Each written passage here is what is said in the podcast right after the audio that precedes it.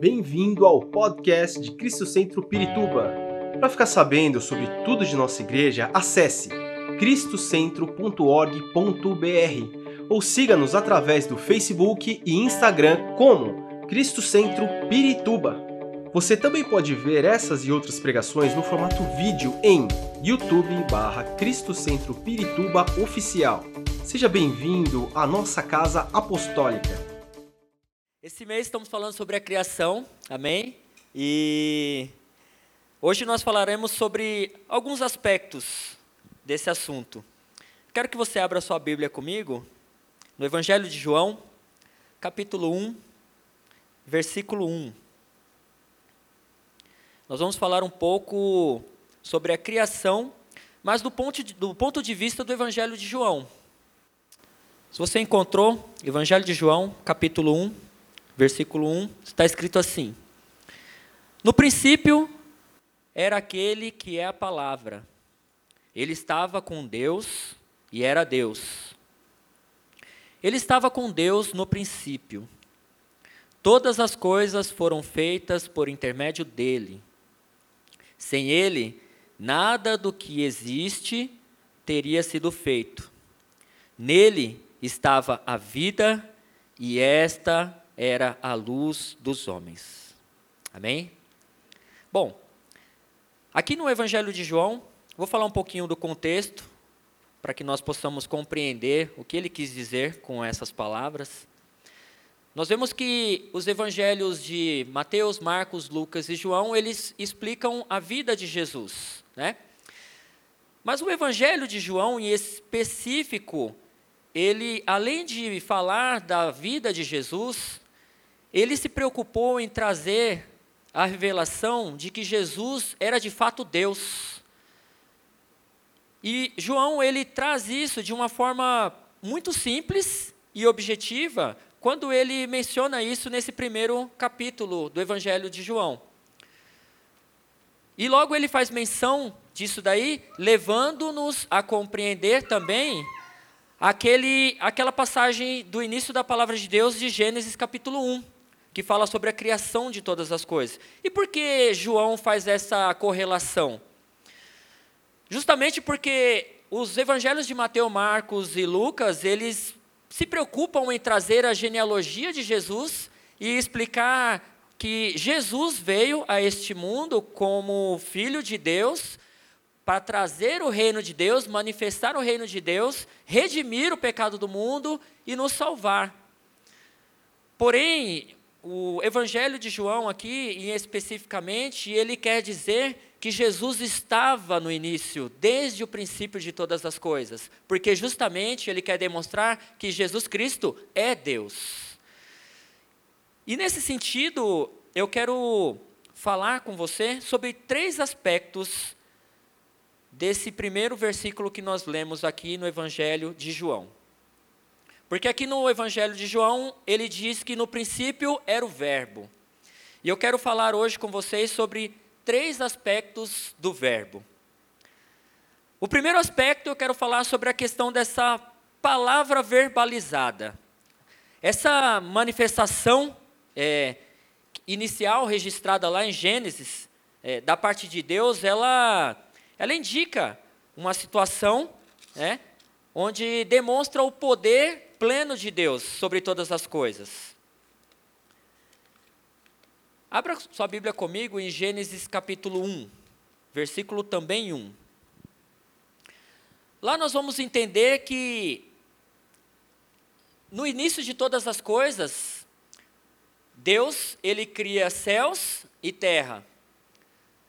E no versículo 2, Deus diz que, é, ou melhor, a palavra de Deus diz que a terra estava sem forma e vazia.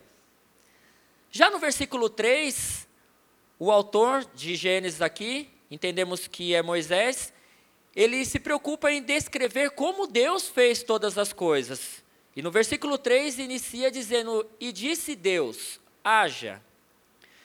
Guarde isso na sua mente, porque isso é importante. Aqui nós vemos nesses três versículos a manifestação da trindade divina.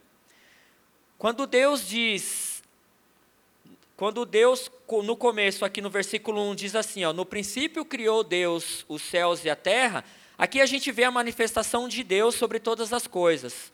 No versículo 2 diz: A terra, porém, estava sem forma e vazia. Havia trevas sobre a face do abismo, e o Espírito de Deus pairava sobre as águas. Aqui nós vemos a manifestação do Espírito Santo. Ele pairava sobre as águas. E no versículo 3 diz: Disse Deus: haja luz e houve luz.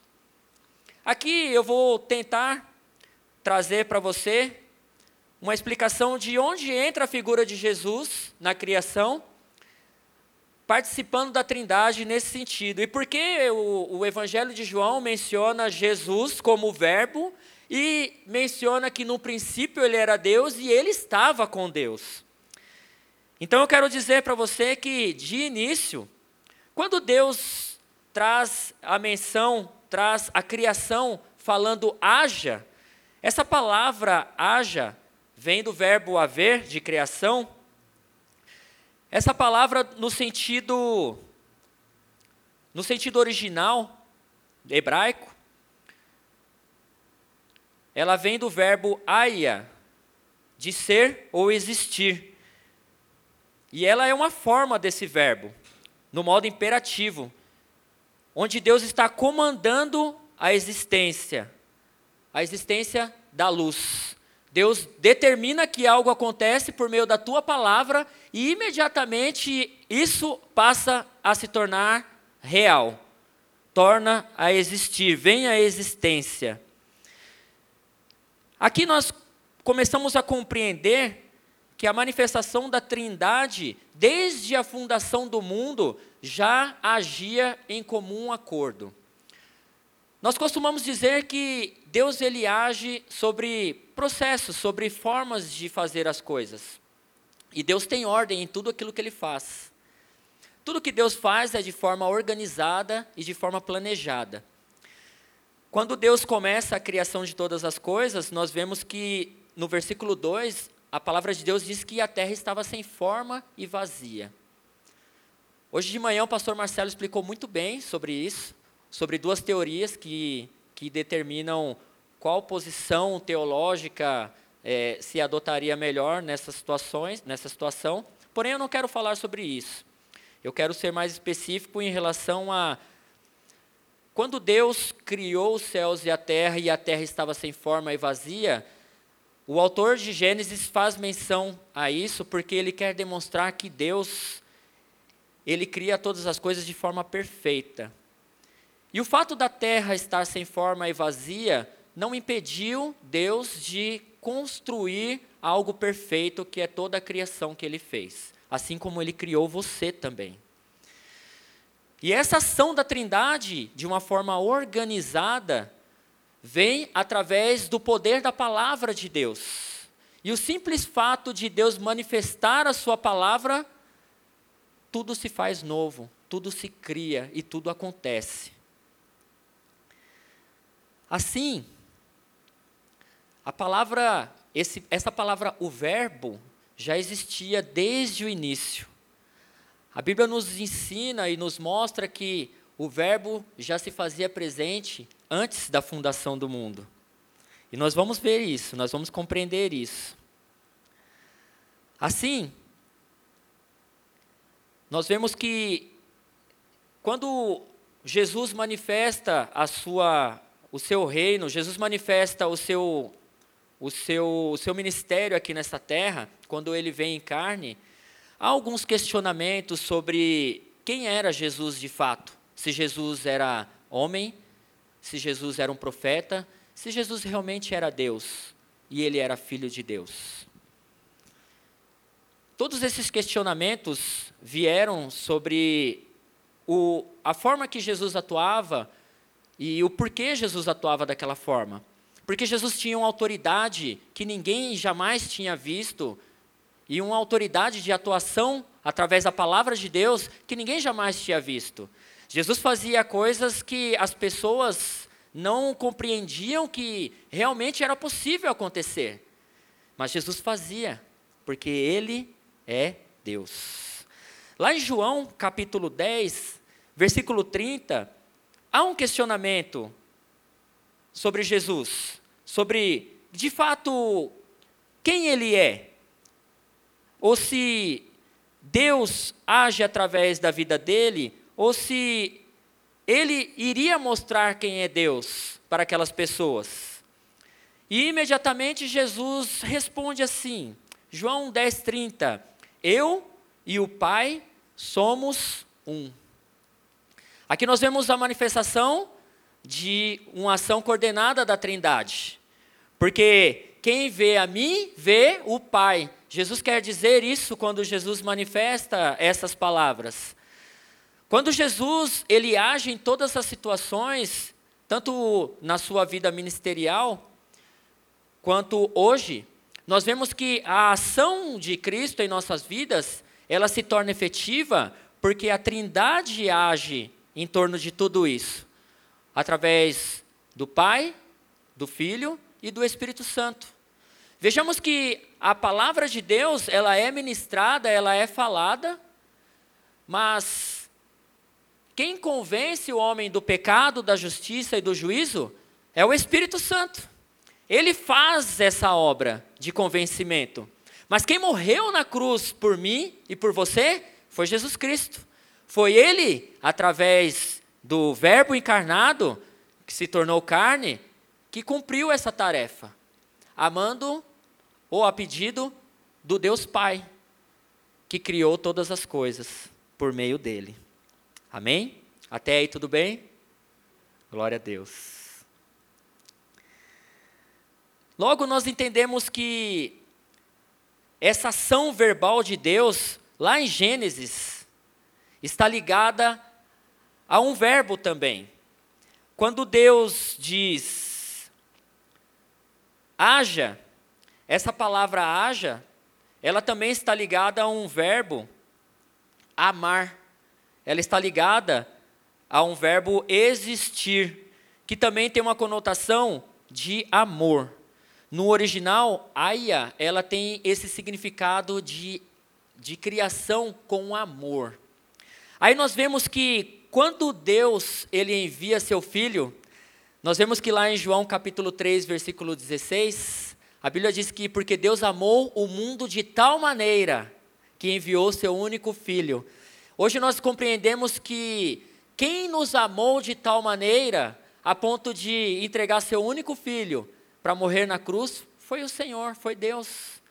E, sobretudo, Jesus Cristo nos amou também, da mesma forma, porque, como eu falei para vocês, a ação da Trindade em conjunto, a manifestação do amor, tanto do Pai, como do Filho, como do Espírito, é a mesma. E quando Jesus manifesta o seu amor, a sua misericórdia naquela cruz, ele está se cumprindo esse haja de quando Deus começa a criar todas as coisas. Assim como o pastor Marcelo ministrou aqui hoje cedo, a manifestação da graça na criação. Aqui nós vemos também a manifestação dessa graça na criação.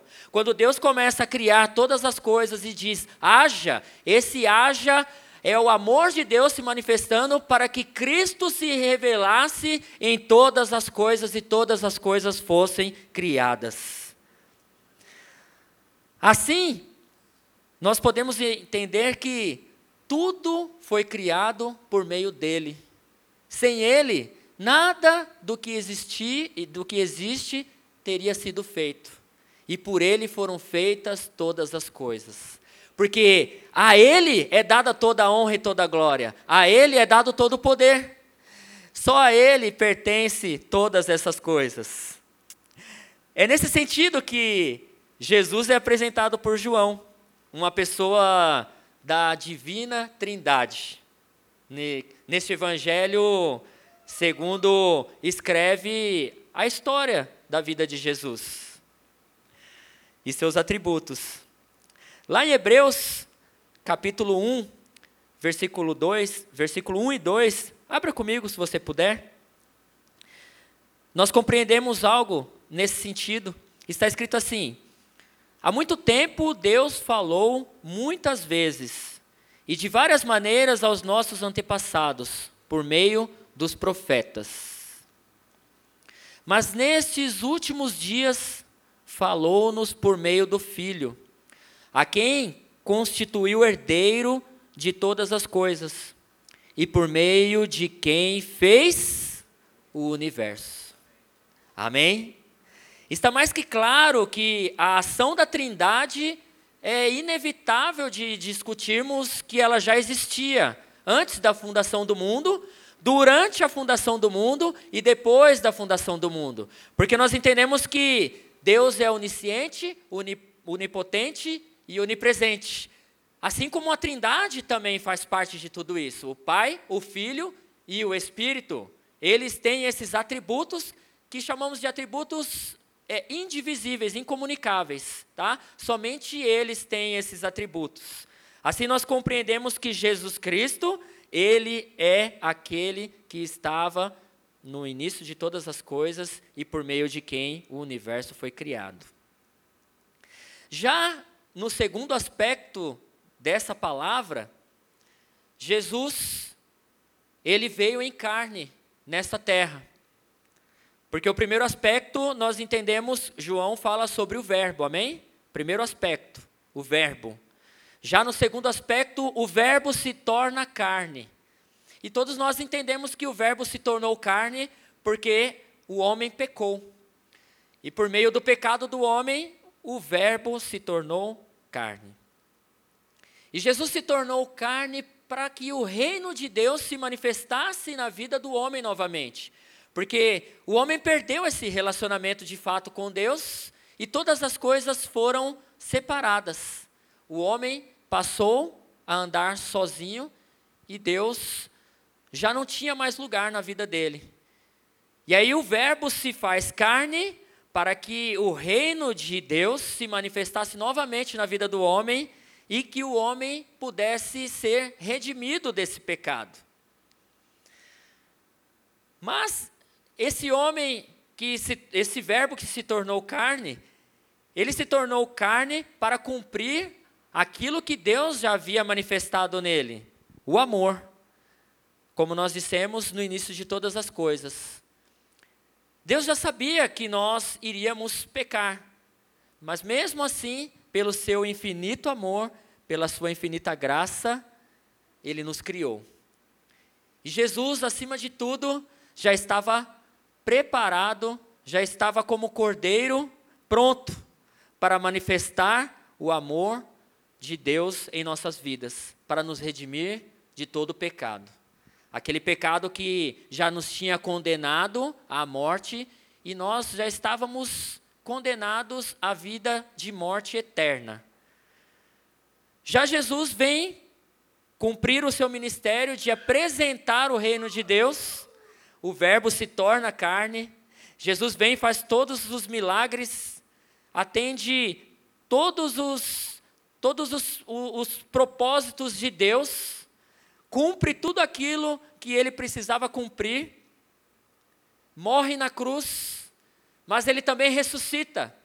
E quando ele ressuscita, ele cumpre tudo aquilo que Deus havia planejado para a sua criação. Uma obra de vida eterna.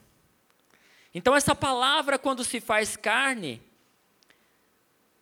ele tem como objetivo quando o Senhor se faz carne, ele tem como objetivo, em específico, salvar a humanidade, trazer a humanidade a luz.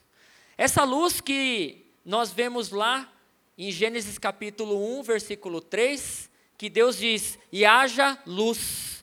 Essa luz, ela tem como revelação, ela tem como um ato profético de Deus que essa luz seria a luz de Cristo sobre a vida do homem, sobre toda a humanidade, sobre o mundo. Porque sem a luz de Cristo, sem a luz do Senhor, esse mundo já estava em trevas, esse mundo estava em perdição, esse mundo já não, já não tem mais sentido. Então Cristo, quando vem a esse mundo em carne, ele vem para trazer a luz ao homem que está caído, para tirar o homem de toda treva e colocar luz em sua vida, fazendo com que ele enxergasse Deus novamente, fazendo com que ele se reconciliasse com Deus novamente e que ele fosse redimido dos seus pecados. Assim, Deus dá uma oportunidade ao homem de ter a sua vida redimida novamente. Lá em João, no Evangelho mesmo de João, capítulo 8, versículo 12, diz assim: Falando novamente ao povo, Jesus disse: Eu sou a luz do mundo. Quem me segue nunca andará em trevas, mas terá a luz da vida. Se você está aqui hoje e não compreende que Jesus é a luz que falta para que você tenha uma vida plena aqui e uma vida eterna, cheia de graça, de amor, eu quero te mostrar que Jesus Cristo é o único capaz de fazer isso. Desde a fundação do mundo, sem essa luz, não seria capaz de você e eu termos vida eterna. Não seríamos capazes de podermos entender, de podermos compreender que nós estávamos condenados ao pecado. Nós estávamos mortos, e quem está morto não tem opinião. Quem está morto não tem vontade própria. Quem está morto não consegue manifestar desejo nenhum. Quem está morto não consegue agir. Mas quando Cristo vem e traz essa luz à sua vida, que é a tua palavra, o Verbo, a tua palavra, essa luz se torna clara na tua vida através do Espírito Santo e Jesus Cristo começa a fazer morada na tua vida e Jesus Cristo começa a redimir a sua vida do pecado, trazendo a salvação a ti e fazendo algo a mais ainda, te prometendo uma vida eterna. Amém?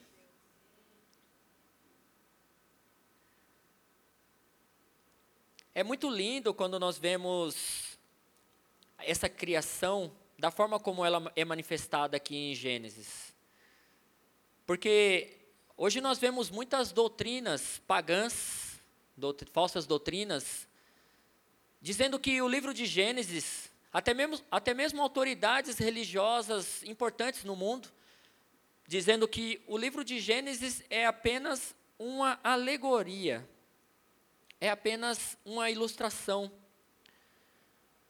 Isso é muito é muito perigoso, porque nós vemos que Deus ele se preocupa em deixar a manifestação da vontade dele, toda a criação plenamente especificada, um processo pelo qual todas as coisas foram criadas, para que nós possamos compreender quem de fato ele é e por que ele nos fez. Porque imagina só a Bíblia sem o livro de Gênesis. Como nós compreenderíamos Deus como Criador das nossas vidas? Toda palavra de salvação, toda palavra de remissão, de redenção pregada, ela não teria um fundamento baseado em um Deus eterno ela seria uma palavra vazia. Mas Deus, ele se preocupa plenamente com cada detalhe em todos os sentidos. E o mais legal disso é que eu costumo dizer isso no meu trabalho. Todas as coisas têm que ser bem amarradinhas para não ficar pontas soltas, né? Todos que que trabalham, se preocupam com isso para fazer e executar um trabalho bem feito. E Deus, ele, na sua trindade, a trindade, a vontade de Deus manifestada na trindade, eles se preocuparam com todos os detalhes.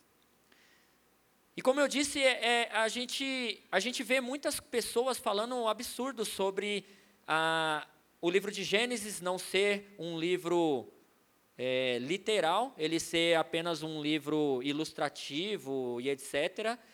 Mas nós vemos que essas, essas defesas doutrinárias estão caindo por terra cada dia mais, porque a própria ciência já tem achado, já tem encontrado indícios, é, os arqueólogos têm encontrado vestígios de que Gênesis é real, aconteceu de fato e que o universo não tem por, é, por construção algo simplesmente do nada. O universo, por trás dele, tem uma mente inteligente capaz de projetar e construir tudo aquilo que está ali.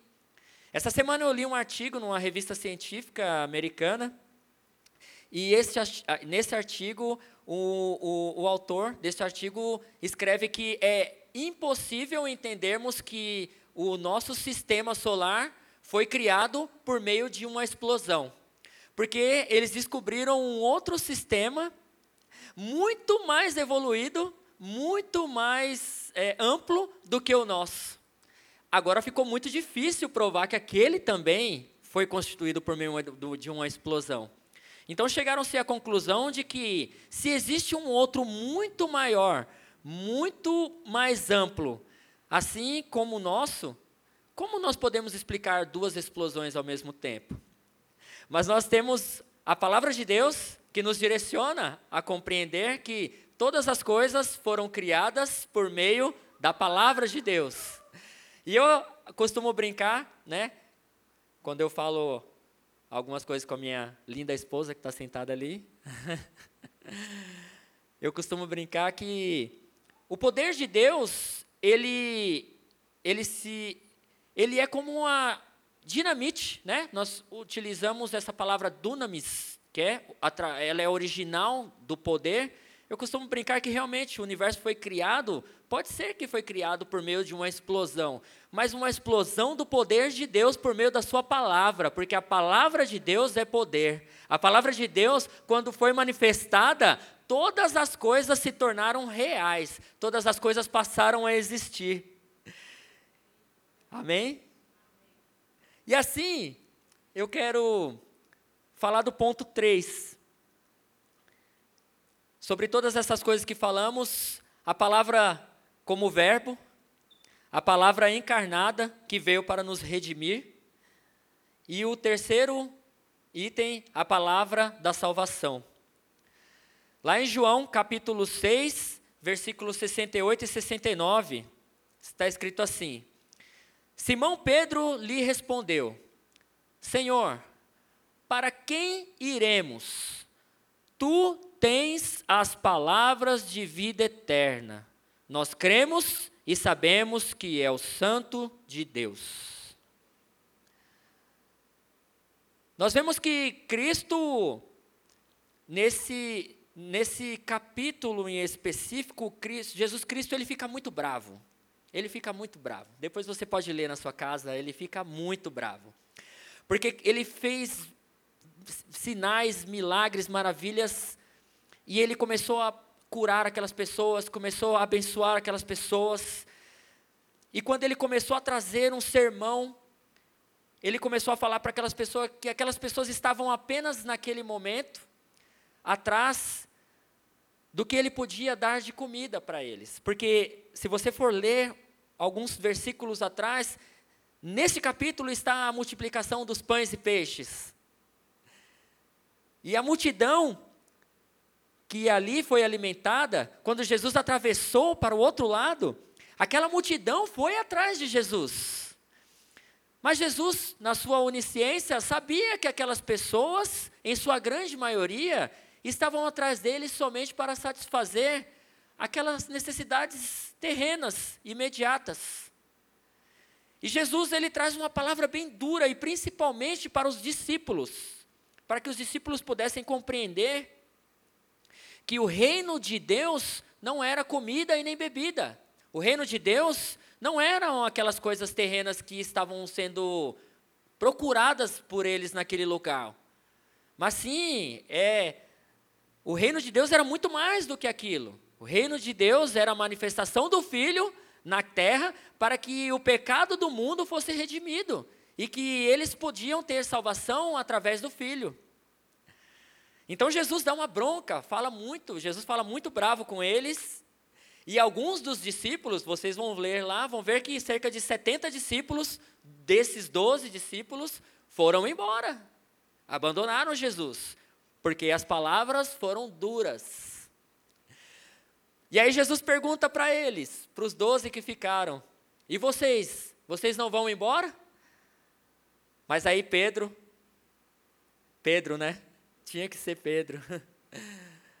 Pedro era sanguíneo, né? Vocês sabiam disso, né? Ele era meio bravo também. Pedro era meio esquentado. Tanto é que Pedro cortou a orelha do soldado quando Jesus foi preso, né? Então, e para você ver, uma pessoa com um temperamento igual a de Pedro, todo esquentado, todo bravo, veio a revelação de Deus sobre a vida dele. O Espírito Santo lhe trouxe essa revelação. Senhor, para onde iremos? Para quem iremos, na verdade? Para quem iremos? Essa é a questão, né?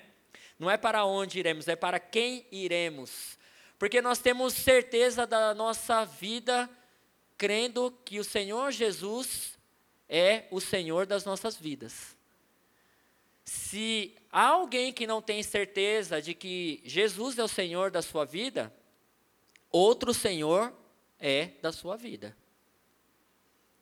Então, Pedro identificou isso. Senhor, para quem iremos? Porque ele sabia que sem Jesus é impossível, é impossível ter vida eterna, é impossível receber salvação. Ele já havia compreendido que Jesus Cristo era o Filho de Deus que veio para salvar a humanidade. Logo, ele fala a Jesus que cremos e sabemos que és o Santo de Deus. E nós vemos que somente aquele que demonstrou tal amor, lá no início, lá na criação, ao criar todas as coisas, mesmo sabendo que o homem iria pecar, mesmo sabendo que o homem iria cometer tal atrocidade. E eu falo homem, eu falo de mim, de você. Porque às vezes nós centralizamos toda a culpa só em Adão. Adão cometeu um grandíssimo erro, pecou. Mas depois de Adão, nós também pecamos. E Jesus Cristo morreu na cruz não foi só por Adão, foi por mim e por você. Adão somente começou tudo isso. Mas Cristo, através do seu sacrifício, o seu sacrifício foi efetivo tanto na minha vida como na de Adão, como na tua vida. Ele morreu por todos. A questão é, essa efetividade, ela é eficaz na vida de quem? Há alguma coisa que nós podemos fazer para que a salvação de Cristo seja efetiva nas nossas vidas? Há alguma coisa que eu possa fazer? A única coisa que eu posso fazer é o que está escrito lá em Apocalipse. Quando ele está à porta, batendo, eu posso abrir a porta para que ele possa entrar na minha vida e para que ele possa ser o Senhor da minha vida. Mas em relação ao sacrifício de Cristo, nada nós poderíamos ter feito. Porque Cristo, ele levou sobre si todas as coisas. E a Bíblia nos ensina que pela graça, mediante a fé, nós somos salvos. Então o sacrifício de Cristo, aquela aquela morte horrível de cruz que Cristo teve, levou sobre si todas as nossas enfermidades, todas as nossas dores, levou sobre si todo o pecado do mundo. Sobre ele foram colocado, foi colocado todo o peso do mundo, todo o pecado do mundo. O meu pecado, o pecado que ainda vou cometer, o seu pecado, foi colocado sobre ele. E mesmo assim, ele nos amou a ponto de morrer por nós. Esse é o maior é a maior manifestação de amor que a gente pode ter, pode ver, pode ter. Porque não há amor como esse. Eu fico pensando que a Bíblia também nos mostra, nos fala sobre o amor. Mas o amor que nós vemos na palavra de Deus, o amor de Deus manifestado em Cristo, não existe amor igual. Um amor que talvez seja mais próximo que nós podemos ver é um amor de mãe. Porque a mãe, ela dá tudo pelo filho. Ela faz qualquer coisa pelo filho. Ai de alguém se mexer com o filho dela. Ai de alguém. E a mãe é capaz de fazer qualquer coisa para defender e para salvar o teu filho. Mas veja como o amor de Deus vai além de tudo isso. Deus entrega o seu filho para morrer numa cruz por mim e por você. Veja que Jesus Cristo, ele não tinha pecado, Jesus Cristo é santo, Jesus Cristo é o Filho de Deus, Jesus Cristo é Deus, e mesmo assim, ele morreu numa cruz para que eu e você pudéssemos ter vida. Aquela vida que Deus inicia lá em Gênesis. E haja luz. Toda essa manifestação de poder de Deus começou em Gênesis. Lá na cruz, ela se concretiza através de Cristo. Quando é consumado todas as coisas. Por isso Cristo diz: está consumado. Porque toda manifestação de amor de Deus lá no início, Jesus Cristo redime o pecado que tinha levado tudo isso lá na cruz, para nos salvar. Em João 10, 10 diz: O ladrão vem apenas para roubar, matar e destruir.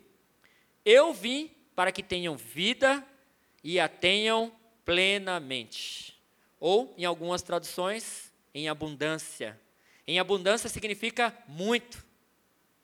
Então, Jesus Cristo, quando entra na minha e na tua vida, ele não simplesmente te dá uma vidinha, ele te dá uma vida plena.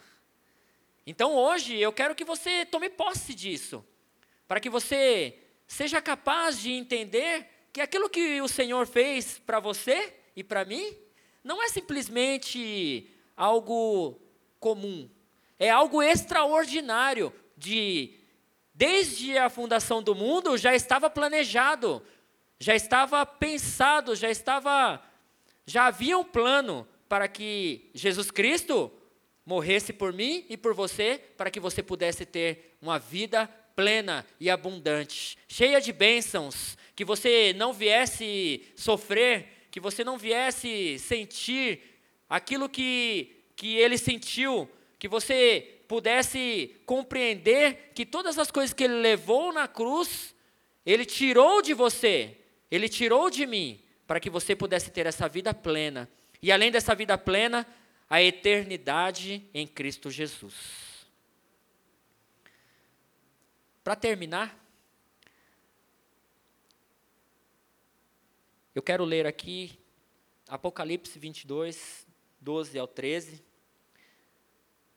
e diz assim: Eis que venho em breve, a minha recompensa está comigo, e eu retribuirei a cada um de acordo com o que fez.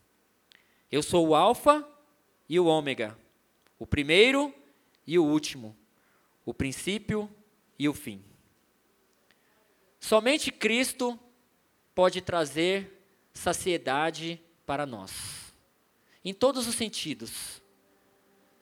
Às vezes nós nos preocupamos com o que, que nós vamos fazer com problema X, Y ou Z. Às vezes nós nos preocupamos com o que vai acontecer amanhã. Lá no meu trabalho eu tenho uma situação muito séria para resolver. Como que eu vou resolver isso? Às vezes nós nos preocupamos de como meu filho vai passar por essa situação difícil que ele está enfrentando.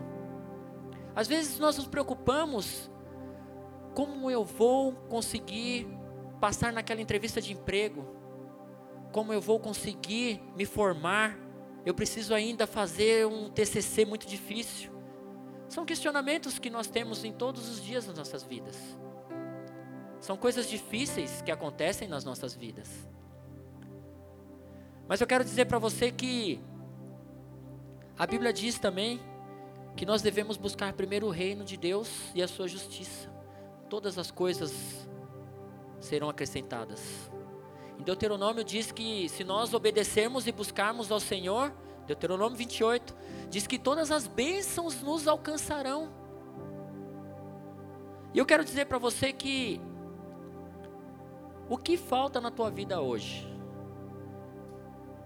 O que falta para você se tornar saciado? Falta alguma coisa na tua vida? Tem algum problema que está te impedindo, que está te incomodando, que está talvez te desviando do, do propósito que o Senhor colocou na tua vida? Porque desde a criação do mundo até o Apocalipse, nós vemos que Deus tem um propósito para todas as coisas. E Deus tem um propósito na tua vida. Veja que a nossa vida aqui nessa terra é passageira. Nós não vamos ficar muito tempo aqui. Mas eu creio que o Senhor ele tem o melhor para você, tanto aqui como na eternidade.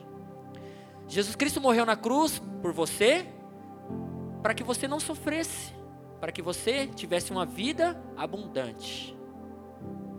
Fique de pé, por favor.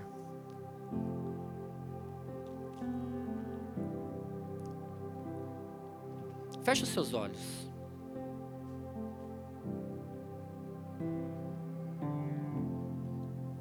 Eu quero dizer para você, mais uma vez, o que falta na tua vida.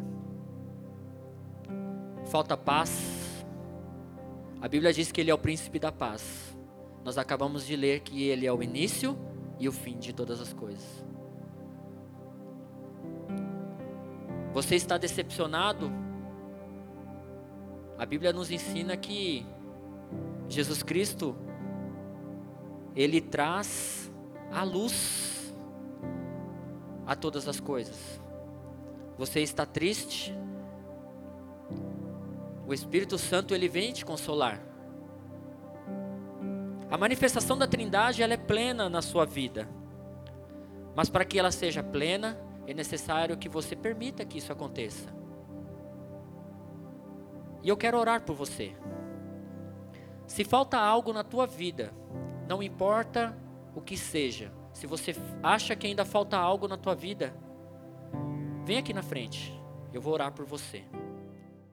Esperamos que esta mensagem tenha te inspirado e sido uma resposta de Deus para a sua vida.